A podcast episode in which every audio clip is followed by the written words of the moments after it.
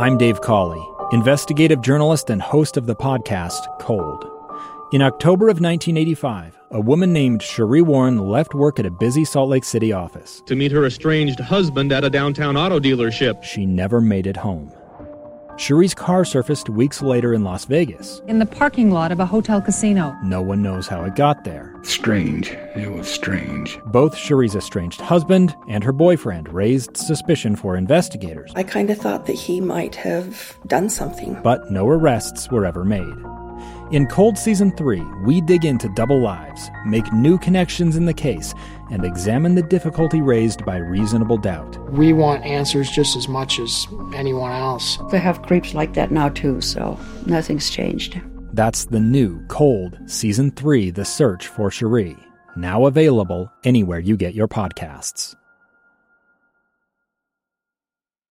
Welcome back to Live Mike. I'm Lee Lonsberry. We have covered some real ground today on the program, looked at the presidential race, looked at Utah's fourth congressional district race. We looked at the race for the governor, uh, got some insight from Derek Brown, chair of the Republican Party, as well as uh, Scott Howell, former Utah state senator. Uh, lots of good conversation. There's plenty, plenty still to come. We are standing by. I'll give you a little heads up on what may come. We're standing by for remarks to be delivered by the Trump campaign.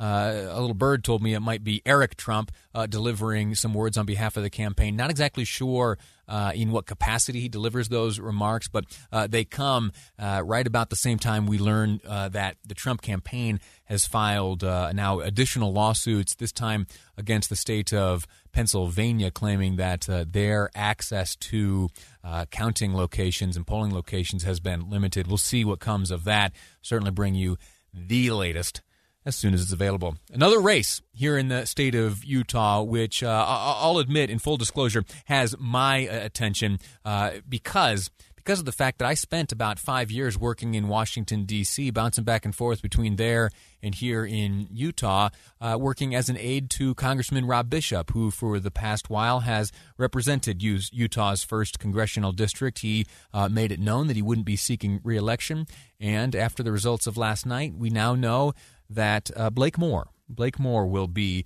uh, replacing Rob Bishop as representative from Utah's first congressional district. Joining me now is outgoing Congressman Rob Bishop. Sir, how are you? Fine. I, I guess the massive write-in for me didn't materialize. Is that what you're telling me? I'm sorry to say. Sorry to say the write-in campaign didn't work out for you. Darn. What, what does it mean when you hear yourself referred to as outgoing congressman? Um, it is it is strange. There's a, a touch of nostalgia about it. Uh, I have to admit, though, that this last year was so difficult in Washington, and uh, and and chaotic, and a lack of control. Or you know, like I'm an old school teacher. Everything had to be a syllabus for me.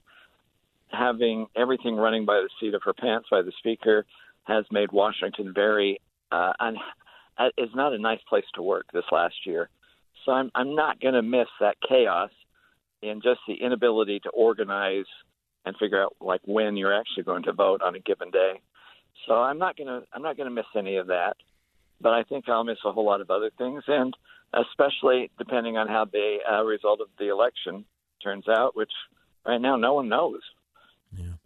What advice do you give Blake Moore as he charges into this chaos, as you describe it?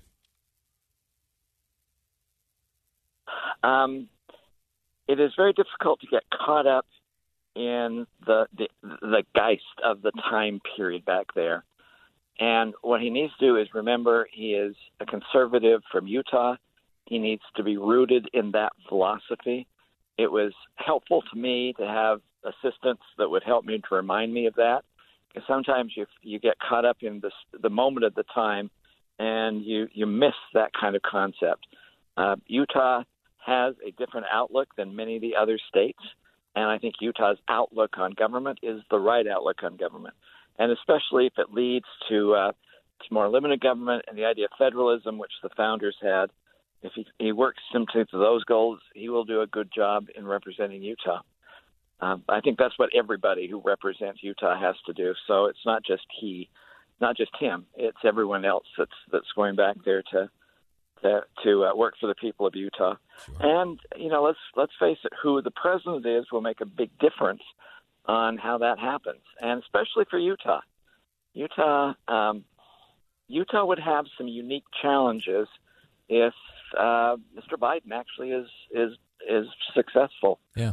When it's all said and done. You and I had a conversation earlier this morning, and you brought up something that I had, uh, if I'm honest, I, I hadn't thought uh, as much about as I believe I, I should have. A, a, good portion of Utah, and in particular Utah's first congressional district, uh, derives uh, its income from energy extraction. That is a big business in the uh, Uinta Basin and elsewhere here in the state of Utah. And we have heard on the debate stage and elsewhere, both from Joe Biden and Kamala Harris, that that is an area of industry here in the United States that would be greatly challenged. What does that mean for Utah, and how do we combat it?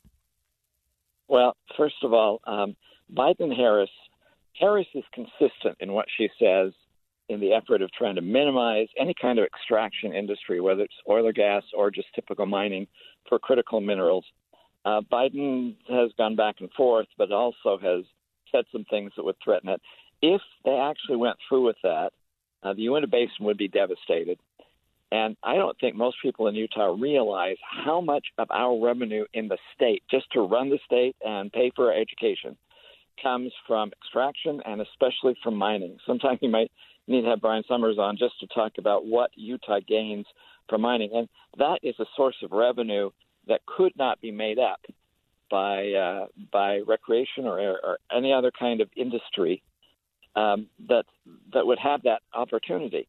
And so, what it would mean is that uh, Governor Cox would have uh, a very difficult time if he wants to make sure that you have enough money to run the education system and everything else. He needs to stand up for those types of industries because it means that much to the economy of Utah and to the future of our, our school kids.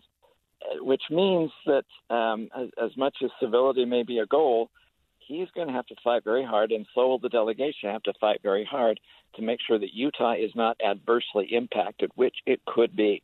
Uh, it, it could be devastating to Utah's economy, where they actually, where Harris and Biden's words actually to be put into effect especially dealing with fracking, which has been done successfully by states for almost oh, for over hundred years. You mentioned briefly the the the reality of revenues uh, in that fashion coming from recreation. Uh, you, you, say that, that there's not enough that comes in from recreation to, to make up for what would be the losses uh, if Biden Harris policies were implemented. I thought I thought we were the recreation center of the of the Intermountain West Look, a good economy has a whole lot of different elements to it. Recreation has to be an essential element, but it cannot be the only element.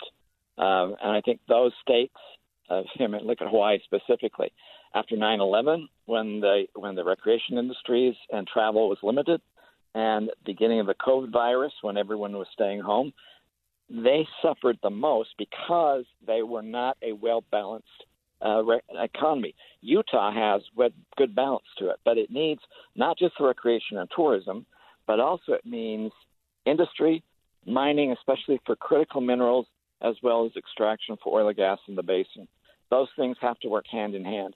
And if you eliminate one of those, you put us at risk. And if you eliminate both mining and extraction, then I don't know how well Utah's economy can actually handle that kind of a hit to it. We're speaking with Representative Rob Bishop, currently representing Utah's first congressional district, uh, but uh, did not participate in the race, announcing his retirement from Congress uh, will be replaced by Blake Moore. We'll speak with uh, Congressman elect Moore uh, just after the news. But, Rob, let me ask you one final question before I let you go. Uh, Trump or Biden, you have any predictions? How is this, how's this going to shake out? You've seen, you've witnessed a, a, a presidential election or two in your day. I, oh, thank you for saying how old I am. um, I I don't think any has been there. There have been a, a couple of close ones. I mean, 2000 was very close. Um, 04 was close. Uh, 68 was extremely close. 60 was extremely close. Uh, 76 was extremely close, but not as confusing as this is. Mm. Simply because a lot of the structure of how you handle elections were in place for those other elections. So there's a whole bunch of different ideas as to not just the counting of ballots, but when a ballot is actually legal, when it has been legally collected, when it should be legally counted, and that's going to run a whole bunch of, of, of races. So it there have been a lot of close elections. The United States has, has come through them. We'll probably come through this one as well. But this is probably much more complicated than any of those other races would have been. And yeah, who knows? I yeah. I still think. Well, I don't know. I really don't know. I still think President Trump, to me, looking at the states that are still in play and what his what his lead is right now in those states, seems to have the driver's seat. But who knows what can happen? Yeah. We'll see. And we're, in fact, standing by for an address to be delivered by some representative of the Trump campaign. Maybe President Trump himself, maybe uh, Eric Trump. We'll have to see. And as soon as they step to the mic, we'll bring you that here live on KSL News Radio. Congressman Rob Bishop, thank you for your time. It's good to talk to you again, Lee. Take care. Yeah, always. Talk to you later. Uh, all right, that's it for this. We're going to take a quick commercial break. When we come back after the news, we will hear from Congressman elect Blake Moore, who will be, come January, representing Utah's 1st Congressional District, filling in for Rob Bishop, outgoing Congressman. That's ahead on Live Mike. I'm Lee Lonsberry, and this is KSL News Radio.